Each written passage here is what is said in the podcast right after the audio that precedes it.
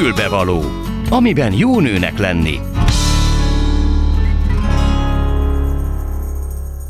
Jó napot kívánok, tisztelettel köszöntöm Önöket a mikrofonnál, Gál Ildi.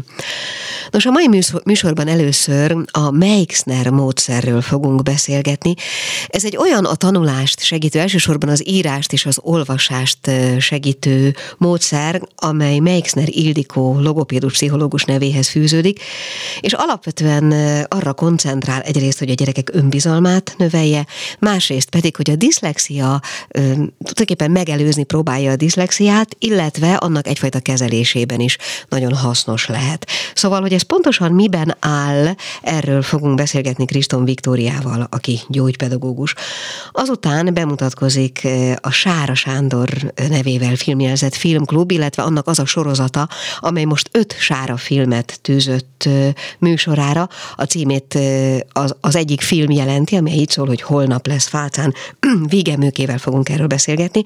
Aztán a 1:30 hírek után pedig, mert megint eltelt egy hónap és közeledik a karácsony is, itt lesz Molnár Ferenc Ilcsi bácsi, aki persze nem érkezik üres kézzel, ajándékot is hoz, és egy kicsit segíteni fog abban, hogy hogyan őrizzük meg, vagy hogyan készítsük elő a karácsonyi ragyogásunkat, amúgy a bőrünk alapján, vagy a bőrünk szempontjából. Szóval ez lesz a mai fülbevaló, lássuk. A Klubrádió női magazinja tényleg fülbevaló.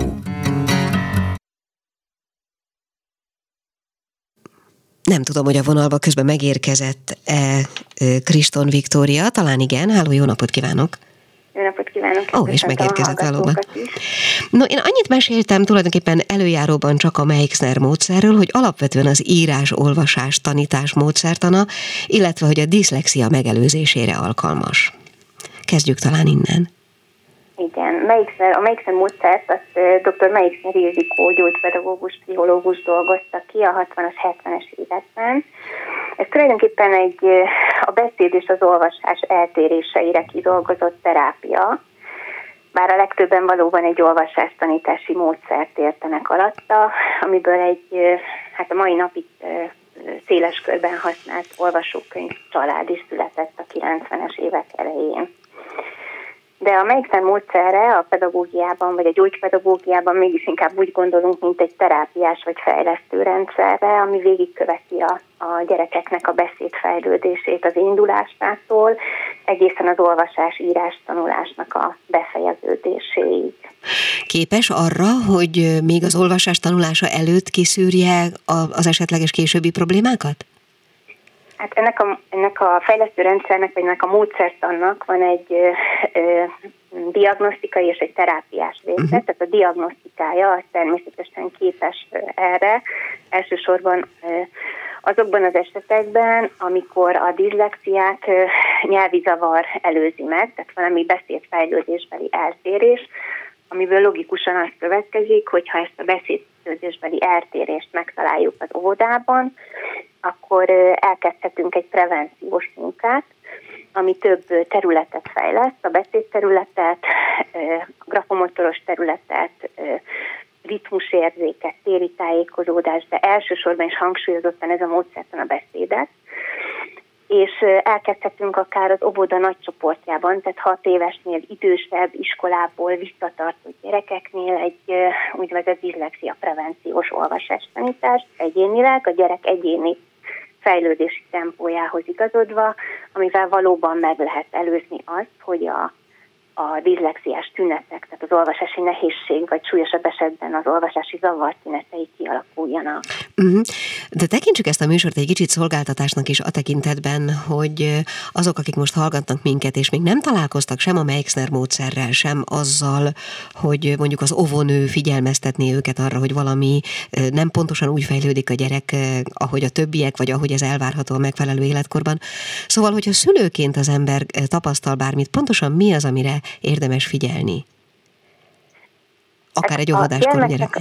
Igen, a gyermeknek a beszédfejlődése szembetűnő sok esetben, főleg akkor, hogyha ez a beszédfejlődésbeli eltérése szembetűnő sok esetben, főleg akkor, hogyha a beszéd indulása késik. Ugye ilyenkor a szülők már aggódnak, Magyarul nem indulnak a gyerek beszéde, akár 2 éves koráig sem mond szavakat. Ilyenkor érdemes szakemberhez fordulni, logopédushoz, gyógypedagógushoz, pszichológushoz, korai fejlesztőbe, tehát érdemes felkeresni szakembert. De történhet ez ennél kevésbé látványosan is, és kevésbé tűnik fel, mondjuk, hogy a gyerek szókincse szűkösebb. Ami szintén a feltűnő tünetek közé tartozik, az az, hogyha egy gyerek nem figyel oda a mesére, tehát nem köti le az olvasott mese, elmászkál, mással játszik közben. Mert ez azt jelenti, hogy nem érti? Mert ez azt jelenti, hogy nem érti jól a beszédet, főleg a hosszú mondatokat, vagy nem érti a népmesének a nyelvezetét, nem is köti le, de akár a kortárs mese sem. Vagy ha nagyobb óvodás lesz, akkor nem múlik el a beszédhibája, esetleg a beszédhibája sok hangra terjed ki, nagyon közeledik az iskola, és még mindig 5-6 hangja hibás, vagy még annál több is. Illetve hogyha nem tanul könnyen mondókákat, nem, nehezen jegyez meg verbális tartalmakat. Tehát ilyenkor mindenképpen érdemes logopédushoz fordulni, vagy erőltetni ezt a logopédiai terápiát, keresni, vagy ilyen irányú vizsgálatot kérni a logopédustól. Uh-huh. Már is beszélünk, bocsánat, a konkrét módszerről, de még annyit, még mindig a szolgáltatás jegyében, hogy tudom, hogy nagyon sok szülőnél szorongást okoz nyilván egy ilyen helyzet. Mennyire adjuk mi át ezeket a szorongásainkat a gyerekeinknek, illetve fontos-e, hogy otthon elkezdjünk vele foglalkozni előre, akár szakember segítségével, akár, tehát hogy legyen-e a dologból valamiféle otthoni gyakorlat, akár óvodáskorban?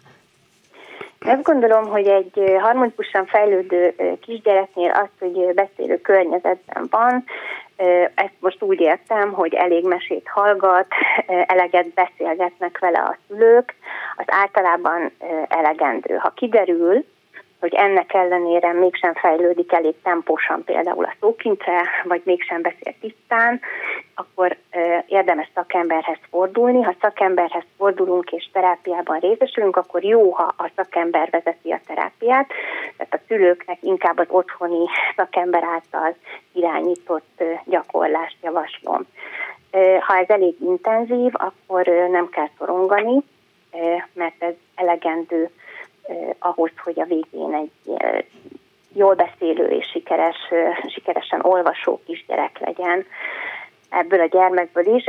Az viszont nagyon fontos, hogy ezek általában nem 2-3 hónapig tartó terápiák, tehát erre időt kell szánni. A szülő ott tud segíteni, hogy megteremti a családban azt az időt, ami a gyakorlási lehetőséget biztosítja, vagy azt a pihenési lehetőséget a gyereknek, amiből töltődik annyit, hogy ezekre a plusz terápiákra maradjon energiája. Nagyon fontos mondat.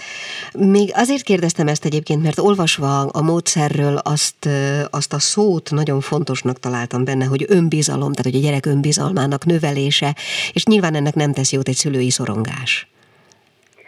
Hát a szülői szorongás szerintem igazából semminek nem tesz jót, ami az önbizalmon múlik, de itt, ha kifejezetten beszéd körül forgunk, akkor van egy ilyen, hogy beszédbátorság. Hogyha egy gyereknek nem jönnek könnyen a szavak vagy a mondatok, akkor a beszédbátorságát is hamar elveszti. És itt nagyon tapintatosan kell neki segíteni, akár a szülőről, akár a szakemberről legyen szó, meg kell őt támogatni, de én azt gondolom, hogy a szülőnek ilyenkor mindig a saját önbizalmát kell, és a jövőbe vetett hitét visszanyerni ahhoz, hogy hitelesen tudjon a gyerekének segíteni, de tud, abszolút tud. Akkor beszélgessünk konkrétan a módszerről, tehát mi van akkor, amikor az ember bekerül az iskolába, mennyivel találkozik másképp már a dolgokkal a Meixner módszer keretében? Hát, hogyha az olvasás-tanítási módszerről beszélünk, akkor ez az olvasás-tanítási módszer egy fejlesztő módszer. Kifejezetten fejleszti a beszédterületeket, nagyon logikus egymásra épülő kis lépcsőfokokból áll, nem siet, hanem alaposan elidőz minden egyes lépcsőfokon. Ami még nagyon fontos, hogy nagyon sok olyan tevékenység van, ami cselekvésbe ágyazott. Tehát a gyerekek akár a padon kis szótagokat bologatnak, vagy mondatokat rakosgatnak ki szavakból, ami ebben az életkorban nagyon fontos, jobban oda koncentrál a gyerek, és elmélyültebb a tevékenysége ebben a munkaformában.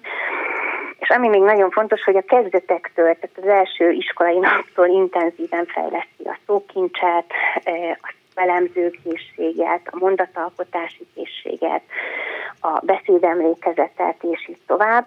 Ami azért fontos, hogy erre időt fordít, mert ezek olyan területek, amik például a kisebb eltérés vagy nagyobb eltérés esetén sem fejlődnek gyorsan.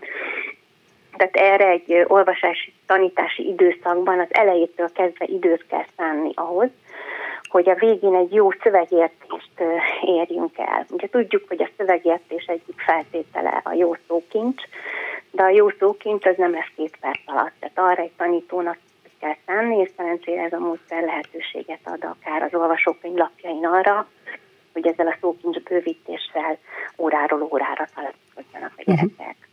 Mennyi az az idő, amennyi ideális arra, hogy ez a gyerekre, hogy azt mondhassuk egy gyerekre, hogy megtanult olvasni? Hát ez, mondanám, hogy gyerekenként eltérő, de azért nem teljesen. Tehát ugye 1-1,5 évet szánunk arra, hogy végighaladjunk a betűkön, tehát minden betűvel találkozni a gyermek, és aztán mondat és szövegszinten is technikailag jól megtanuljon olvasni, de utána jön egy közben már, és a végén jön egy újabb fontos állomás, ez pedig a szövegértés, amiről nagyon sok rosszat hallunk mostanában, az iskolások szövegértéséről, és én azt gondolom, hogy a szövegértésnek a fejlesztése az nem csak első-második osztályban kell fókuszban legyen, hanem utána is. A tankönyvek nyelvezete nagyon bonyolult, az elolvasandó szövegnek a mennyisége óriási, szerintem ebben gyakorló iskoláskorú gyereket nevelő szülők engem meg tudnak erősíteni, ki már otthon tanult a gyerekével, és ezért egy biztos szövegértést kell felépíteni az alsó tagozatban. Tehát fontos lenne, hogy a szövegértésnek a tanulása azt kitolódjon. A kérdésre válaszolva több év. Hogy függ össze mindez, a szövegértés, az olvasás, illetve ennek a módszernek a keretében az írás tanítással? A Meixner módszertanban az írás tanítás késleltetett, ami azt jelenti, hogy számolunk azzal, hogy ebben a 6-7 éves életkorban, 7,5 akár, ugye ilyen korú gyerekek küldögélnek az első osztályban egymás mellett. A gyermekeknek az íráskészsége az különböző szinten lehet. Egyszerűen azért, mert ez egy folyamat, és egy folyamatban toppanunk mi be itt az írás tanítás igényével, és ez a folyamat még nem zárult le. Akár a kéznek a csontosodása, a beidegzése, tehát különböző szinteken lehetnek a gyerekek. Ezért erre a jó válasz az, hogy késleltetjük, tehát több időt szánunk a finom mozgásoknak az előkészítésére.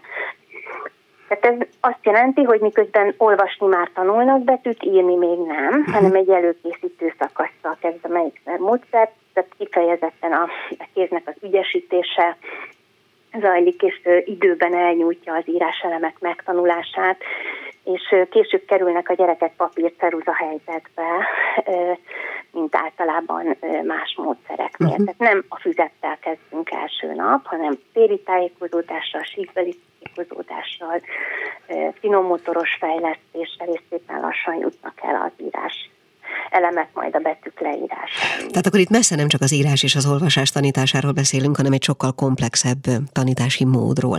Még egy záró kérdést engedjen meg nekem. Kiknek ajánlott elsősorban ezzel a módszerrel megtanulni? Akár csak ezt a kettőt, akár ebben a módszerben létezni és felnőni?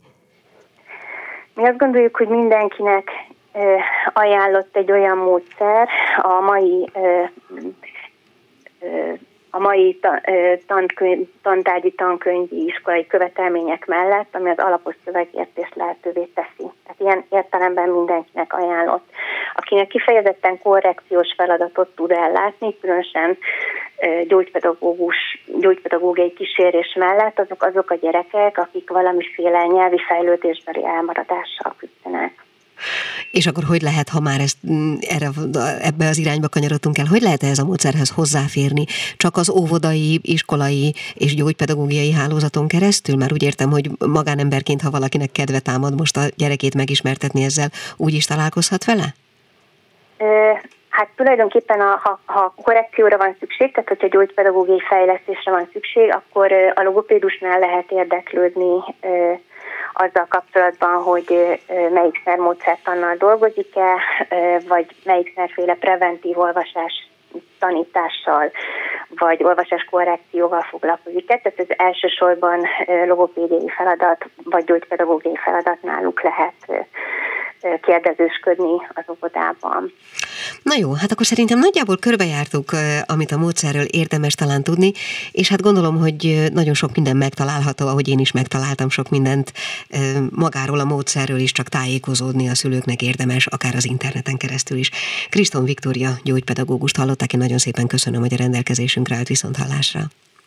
Köszönöm szépen mi is megkeresést, viszonthallásra. Mi kell a nőnek? Egy fülbevaló. És megyünk tovább, mert itt van a vonalban Vig Emőke, akivel pedig egy filmklubról szeretnék beszélgetni. Halló, jó napot kívánok! Jó napot kívánok! Kezdjük talán azzal, nem biztos, hogy minden hallgatónk tudja, hogy ez a filmklub hol működik, mióta működik, nem tudom én, milyen körülmények között lehet hozzáférni, kiválogatja a filmeket, és melyek azok. Csak hogy gyorsan kérdezzek ötöt. Jó.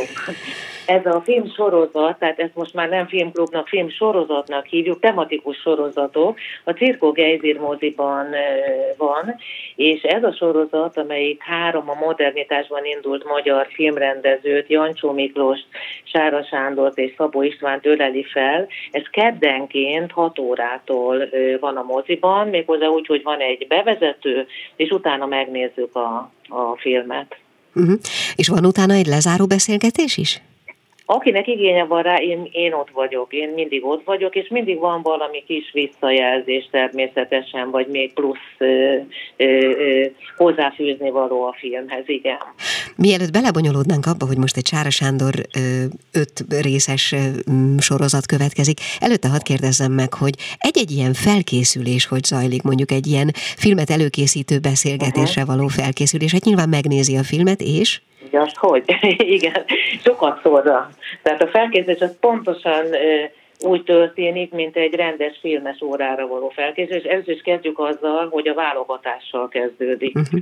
Ez a sorozat, mi már többször szokták a mozit azzal illetni, hogy ugye a friss külföldi filmeket, fesztiváldíjas filmeket vásárolja, forgalmazza, vetíti, hogy azért voltak nekünk nagyon komoly magyar filmsorozataink is, és a zenefüggel való együttműködés során a restaurált magyar filmek közül már most másodjára válogatunk, amivel egyrészt a minőség is teljesen biztos lesz.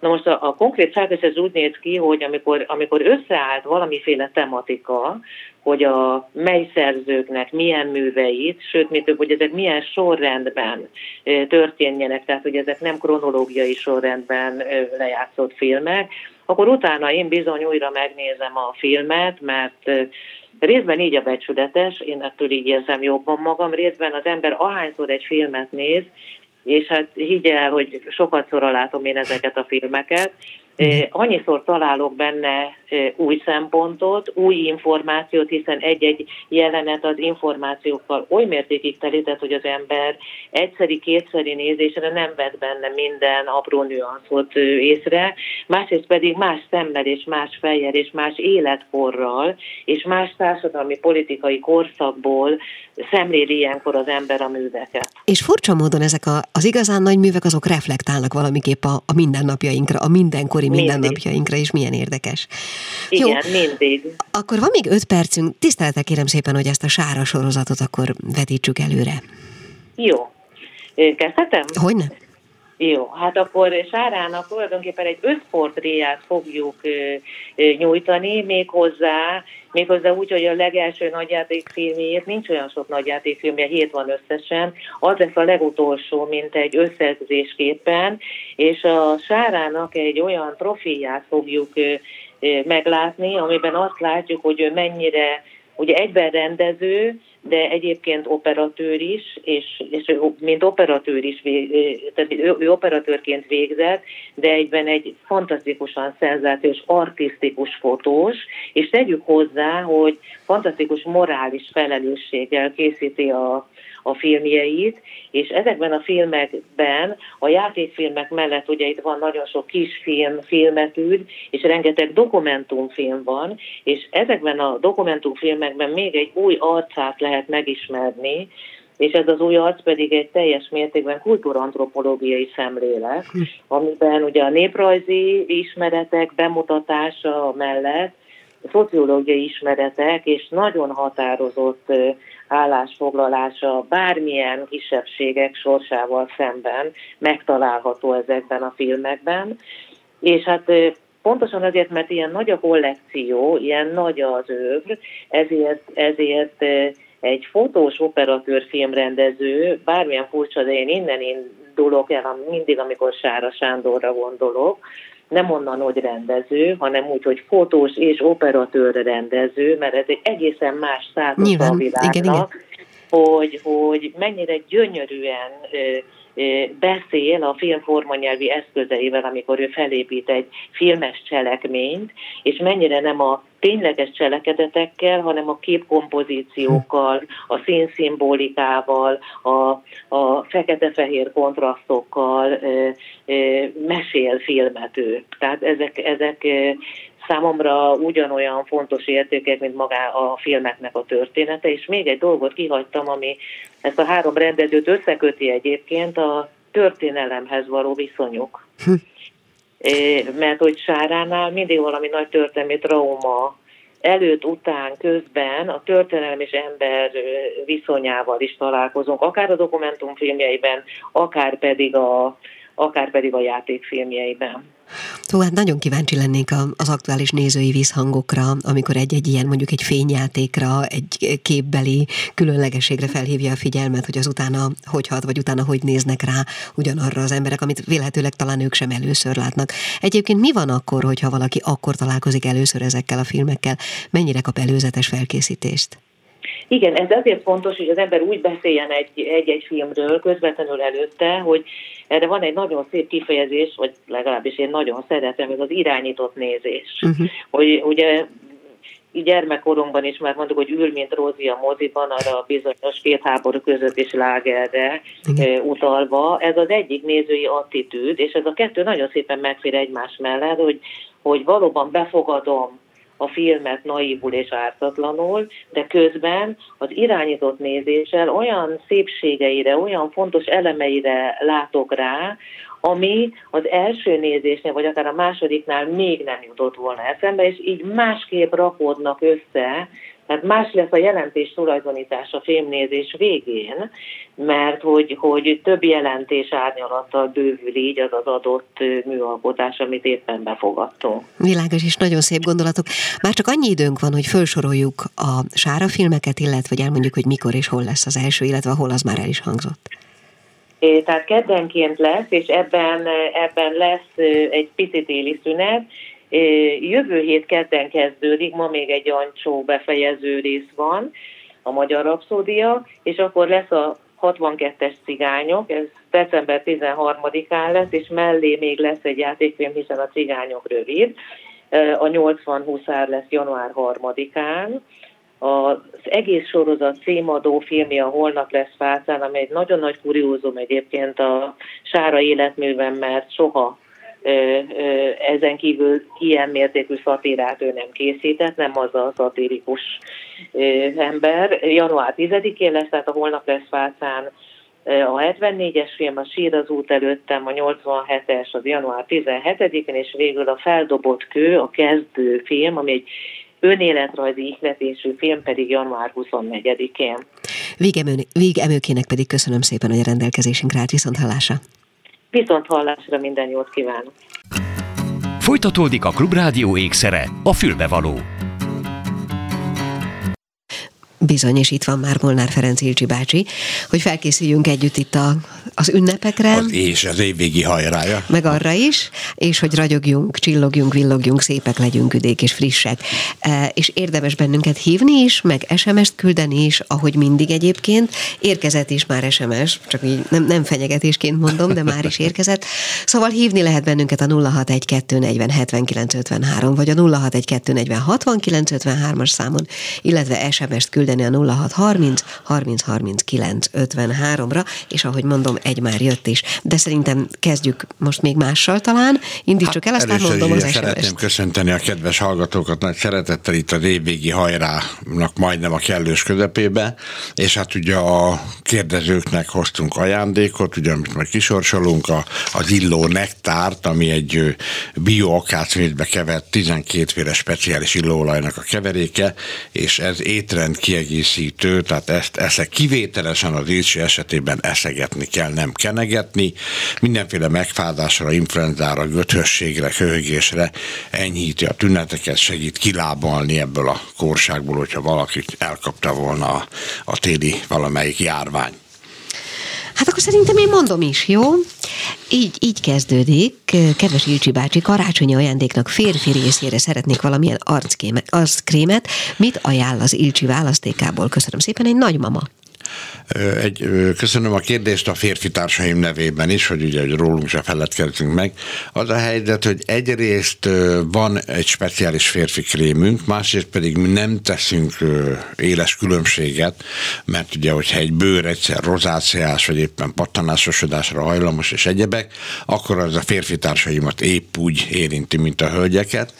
Tehát ebben is, és a többiben is mindenképpen ajánlom a kolléganőkkel való csetelést, vagy olyan formában, hogy befárad egy is kozmetikushoz, vagy pedig a webshopon a kolléganők ott vannak élőben, és rögtön bejelentkeznek, de hadd adjak ötletet a kedves nagymamának, hogy avval is tudna az adott férfiúnak kedveskedni, hogy van egy kiváló borotválkozási szappanunk, és van egy hozzávaló olyan szérumunk, ami borotválkozás utáni, ami nem engedi begyulladni a szőrtűszőket, nem engedi kialakulni a pörsenéseket, és különös tekintettel azoknak a férfi társaimnak nagy segítség, akik például olyan munkában dolgoznak, hogy állandóan zárt ingben kell, mondjuk ingben nyakkendőbe dolgozni, és nagyon sok férfi társam szenved attól, hogy kidörzsöli a nyakukat az ing, a borotválkozás után pláne.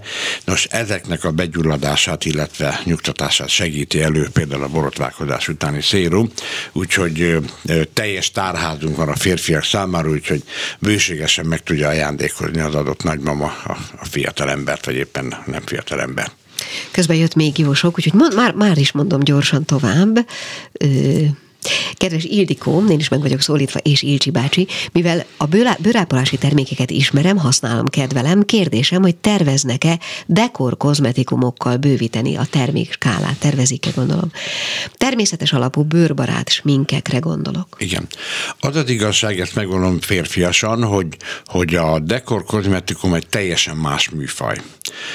És abban nem akarunk belebonyolódni, mert akkor arra kellene minden hangsúlyt fektetni. Ettől függetlenül azért tudok ajánlani egy olyan dekorkozmetikumot, egy úgynevezett mindennapi gélt, aminek az a szerepe, hogy a különösen az érzékeny, irritált, gyulladt bőröknél mint egy alapozót lehet használni, tehát abban az esetben, hogy egy ilyen problémával állunk szemben, akkor ott nagyon jó szolgálatot tett, de amire gondol a kedves kérdező, hogy különféle púderek, rúzsok, alapozók és a többi ne, azokat nem, mert mondom, teljesen más műfaj.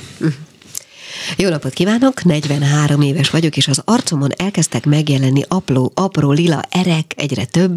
Erre milyen krémet lehetne használni? Ugye sokszor beszéltünk már erről önnel, hogy ugye botorság így látatlanba osztani az észt, és nem is áll szándékomban, de itt természetesen egy olyan értágulatos folyamatról van szó, ami egyrészt életvitel, vérnyomás, korral is együtt járhat, viszont van jó néhány olyan készítményünk, amiket kimerem jelenteni így láthatatlanba, hogy lehet tornáztatni ezeket az ereket. Tehát vannak olyan keringésfokozó pakolások, krémek és a többi, amikkel úgymond rugalmasítani, tornáztatni lehet ezeket a dereket, és ezáltal nyilvánvalóan szépen lehet csökkenteni a problémákat, de ehhez is megint azt ajánlom, hogy mindenképpen fáradjon el egy ész- és kozmetikusod, vagy legalább ugye a webshopunkon az élő csetelésben, ahol mindig kolléganők ülnek, tehát ezt már elmondtam azt hiszem többször is, hogy nem pusztán kereskedelmi dolgozók ülnek ott kollégák, hanem szakavatott kozmetikusok azok, akik a kezelésben tudnak tanácsot adni, és hogyha egy pici szünetet tudunk tartani a kérdezések között, és ez a keringésfokozásra jut eszembe, hogy most még nem késő, hogy mindenki szép és üde legyen ugye karácsonyra, és sokszor beszéltünk már róla az ahakúráról az ősz folyamán, amit most is maximálisan lehet csinálni. Most már egy komplett kúra nem fér bele a munkába, de jelentős eredményt lehet elérni, hogy valóban a karácsonyfa gyertya mellett, a gyertya ragyogása mellett egy ragyogó bőrrel is ott tudjanak lenni, akár a hölgyek, akár az urak. A lényeg az, hogy el kell menni a kozmetikushoz, ők elindítják ezt a hámlasztó kúrát, aminek már az első alkalommal olyan hatása van, hogy majdhogy nem a sikerből 40-50%-ot elér az első kezeléssel, hiszen ez a nagyon sok esetben rendkívül vastagon fölrakódott, elhalt kis szarulemezkék, amiket el kell távolítani a bőr felszínéről, hiszen már semmilyen szerepe nincsen. Most ebben a dilcsi ahapakolással, ami ugye szőlőből, nasfolyából és almából készül, meg az esemény előtti a keringésfokozó pakolással, el tudjuk indítani ezt a folyamatot, és hogyha a kedves felhasználó csak idézőjelben mondom 2 vagy 3 ilyen ahakúra fér bele, akkor is már szó szerint szemmel látható szép eredményt lehet vele elérni.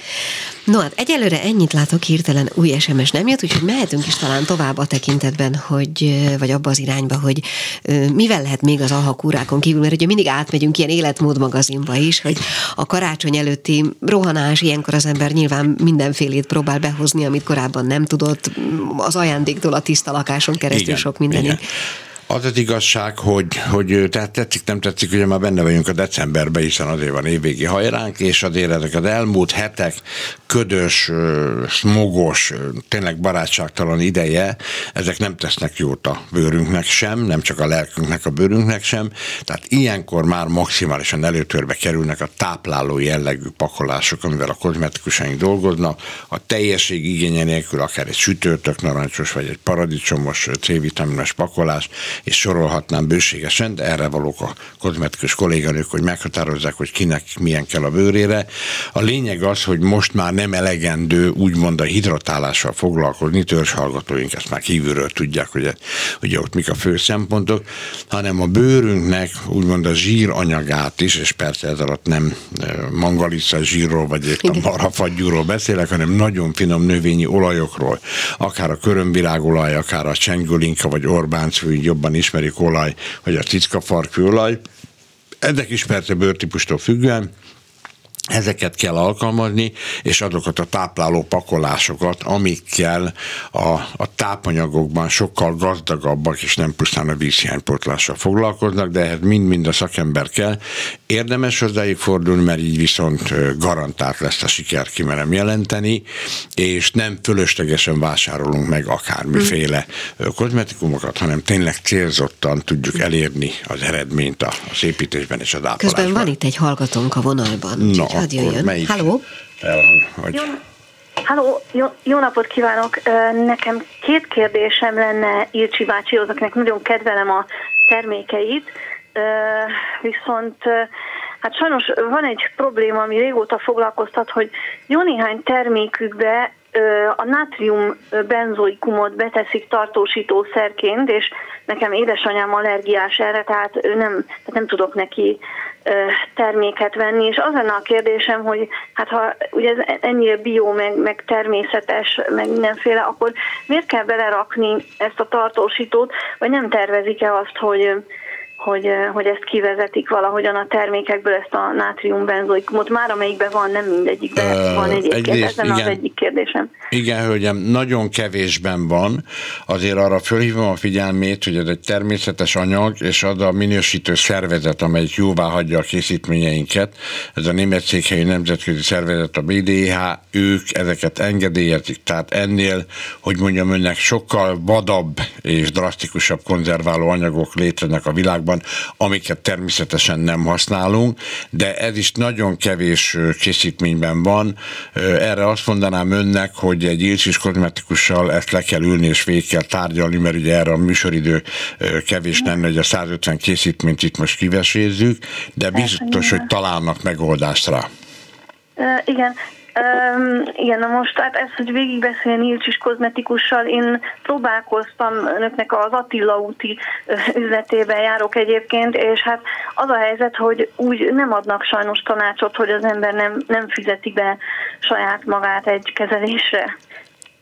És igen, hát nem tudom, ezt mondjuk lehet, hogy nem a műsor keretei között kell orvosolni ezt a problémát. Hát én nagyon sajnálom, hogyha ilyen tapasztalata van, és meglep vele, mert a tanácsadás egyébként akár az egész országra vetítve nincs kötve kezeléshez. Tehát pusztán, ha csak érdeklődik az ember, akkor is meg kell, hogy adják a tanácsot, és foglalkozzanak a kedves érdeklődővel. Erre hát, csak azt igen. Tudom mondani, hogy természetesen személyesen utána nézek, de nagyon sajnálom, hogy ilyen tapasztalata van. Ha kérhetem azt a türelmét, hogy fusson neki még egyszer, és biztos, hogy akkor így rendben lesz, mert mondom, engem is meglepett ebben, mert egyáltalán nem jellemző ez a fajta mentalitás. Ott az eladók egyébként nagyon kedvesek, tehát ők elmondanak, amit tudnak, csak úgy érzem, hogy nem mindig tudnak egészen mindent. Igen, jó. Akkor inkább föltenném a másik kérdésemet, az pedig a piros-barna menyecske krémre vonatkozik, hogy azt a szoláriumozás előtt mennyivel kell fölkenni, tehát meg lehet azt csinálni, hogy még otthon bekenem, és úgy megyek a szoláriumba, vagy pedig közvetlen előtte kellene használni. Mind a két megoldás jó, nyilvánvaló, hogy mind a kettőnél azt kell figyelembe venni, hogyha otthon keni be, úgyis működik, akkor ugye kell egy pár percet várni, amíg beszívódik ez a krém, hogy ne krémessze össze a ruháját, ha pedig a szoláriumban magába megy be, akkor ott is miután levetkőzött, bekeni, ott is azért egy pár percet, nem sok, egy 2-3 percet kell vele várni, hogy beszívódjon a bőrbe, hogy magát a gép a szoláriumnak a felületét ne kenje össze, hogyha fekvő szoláriumról beszélünk, de mind a két megoldás, ahogy ön is mondta, abszolút jó dolog. Igen, értem. Jó, nagyon szépen köszönöm. Kérem szépen, köszönöm szépen. Köszönöm szépen, viszont hallásra. Mehetünk egy pillanatra tovább, akkor tanácsadás ügyben? Csak kíváncsi vagyok, ha már itt a hallgató fölvetette, hogy egyébként az hogy működik, akár egy online helyzetben, hogyha az ember telefonál, tanácsot kér.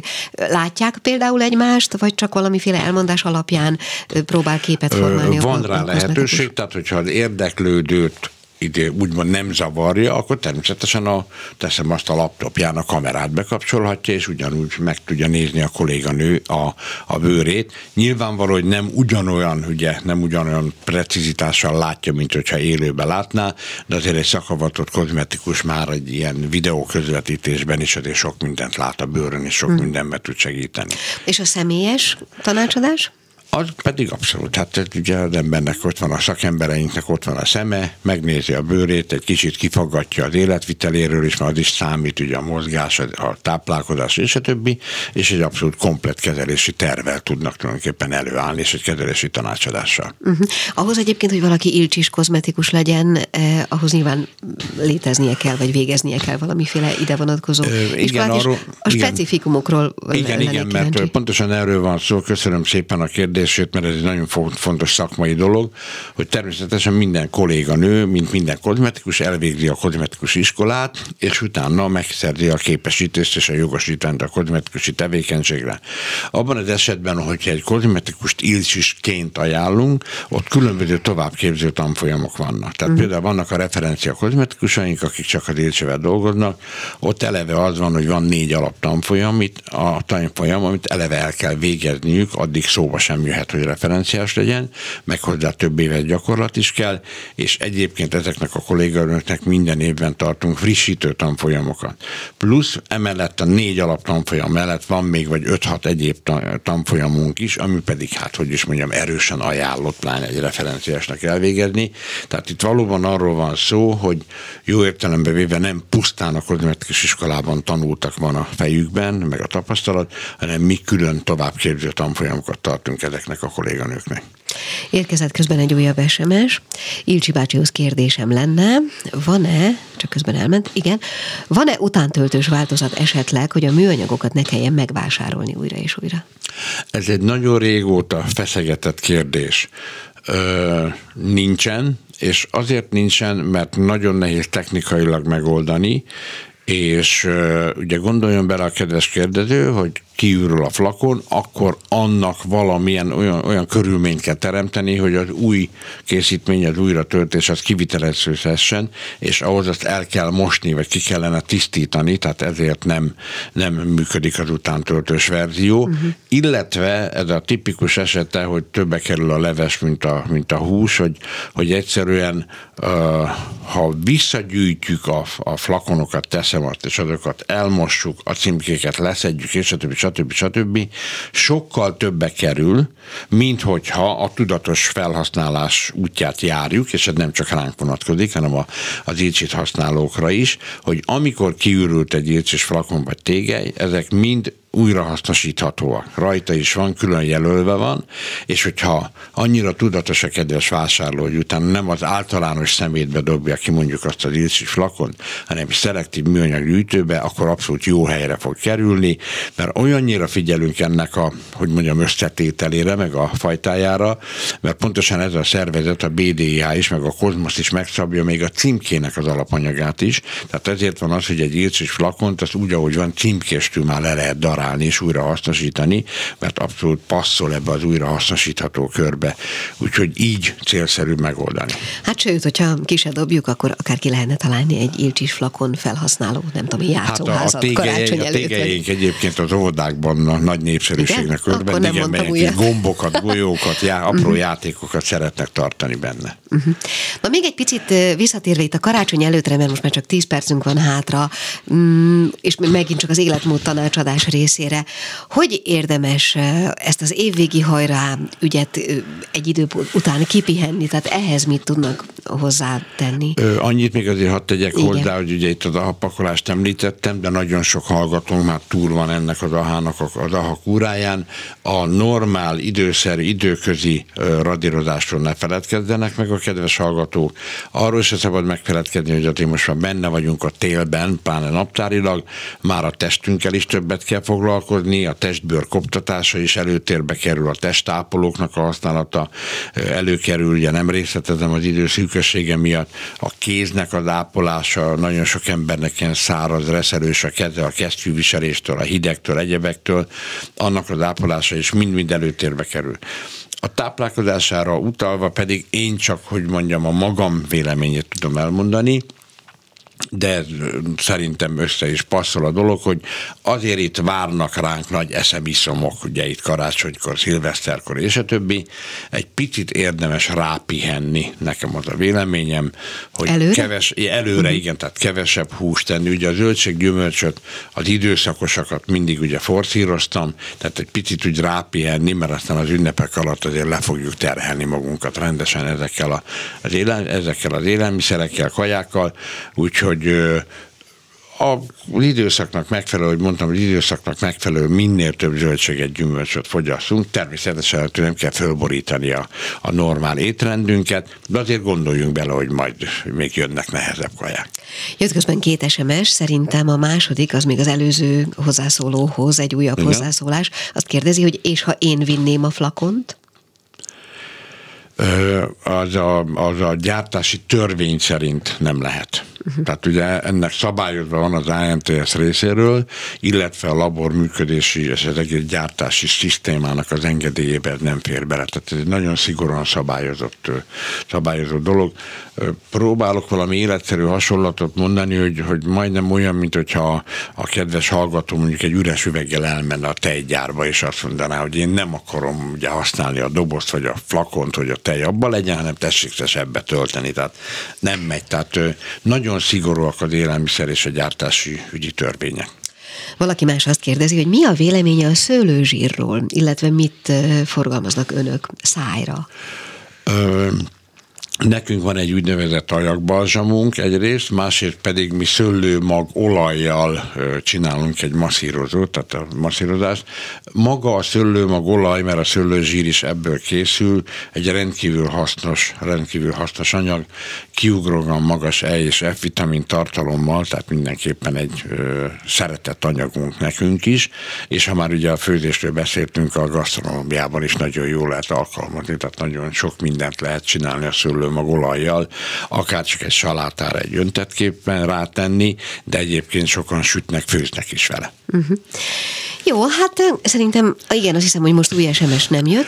Jó, igen? Annyiban, bocsánat, hogy akkor visszakanyarodnék a kiindulási pontra, ugye, amit hát nyernek a kedves hallgatók, ugye az illó nektárt, hogy egyrészt ez preventíve használható, másrészt pedig, ahogy a bevezetőben is mondtam, hogy ez egy nagyon finom bio akácmézben van benne ez a 12 illóolaj, és hát ebben az időszakban abszolút időszerű, mint ahogy a testvére is, lehet így mondani, az illó mix, amelyik szinten 12-re, de másfajta és más arányban lévő illóolajoknak a keveréke, és ha csak azt mondom, hogy pusztán az illatosítást nagyon jól szolgálják, akár lakásba, autóba, munkahelyen, akkor nagyon kicsi előnyét emeltem ki neki. Tudniillik, ugye a szakirodalom szerint is azok az illóolajok, amik benne vannak, azoknak van baktérium, vagy éppen gomba, vagy éppen egyes vírusoknak is a fékező hatása, ahogy a szakirodalomban benne van. Tehát mindenképpen ajánlatos abban a légtérben használni, ahol vagyunk, és ez persze a megfázásos időszakban pedig hatványozottan is érvényes. Ugye ezt elmondtuk, hogy ez az egyetlen olyan termék, amit enni kell. Az eredeti, igen. De hogy fölmerült-e olyasmi, hogy akár nyilván télen itt a méz esetében ez érthető, de hogy később bármi olyasmit készítsenek, ami ehető? Van a fejemben, de azt hadd ne áruljam el. Van 2-3 dolog a fejemben, amikor már aktuális lesz, akkor el fogom árulni. Természetesen attól is függ, hogy mennyire lesz ez, hogy úgy mondjam, sikeres, ez az illónektár. Ja, pontosan a specialitása miatt azt el is felejtettem mondani, hogy a kozmetikusoknál férnek hozzá, és juthatnak hozzá kedves hallgatók, tehát ez különböző kereskedelmi csatornákon nem elérhető, viszont a gyilcsis kozmetikusoknál hozzájuthatnak ehhez az illónektárhoz. A közszereplői oldalamon a Molnár Ferenc kötője csupa nagybetűvel Ilcsi, ott olvashatnak, és erről az illónektáról több posztom is van. Talán úgy könnyebb is megkeresni, mert egy pár héttel ezelőtt írtam is egy olyan posztot is ebben kapcsolatban, hogy Mici Mackó is megirigyelné, úgyhogy hát ha így ebben még a humoros oldalával is megközelítve még jobban kedvet tudok csinálni a kedves hallgatóknak. Maradt-e ki valami?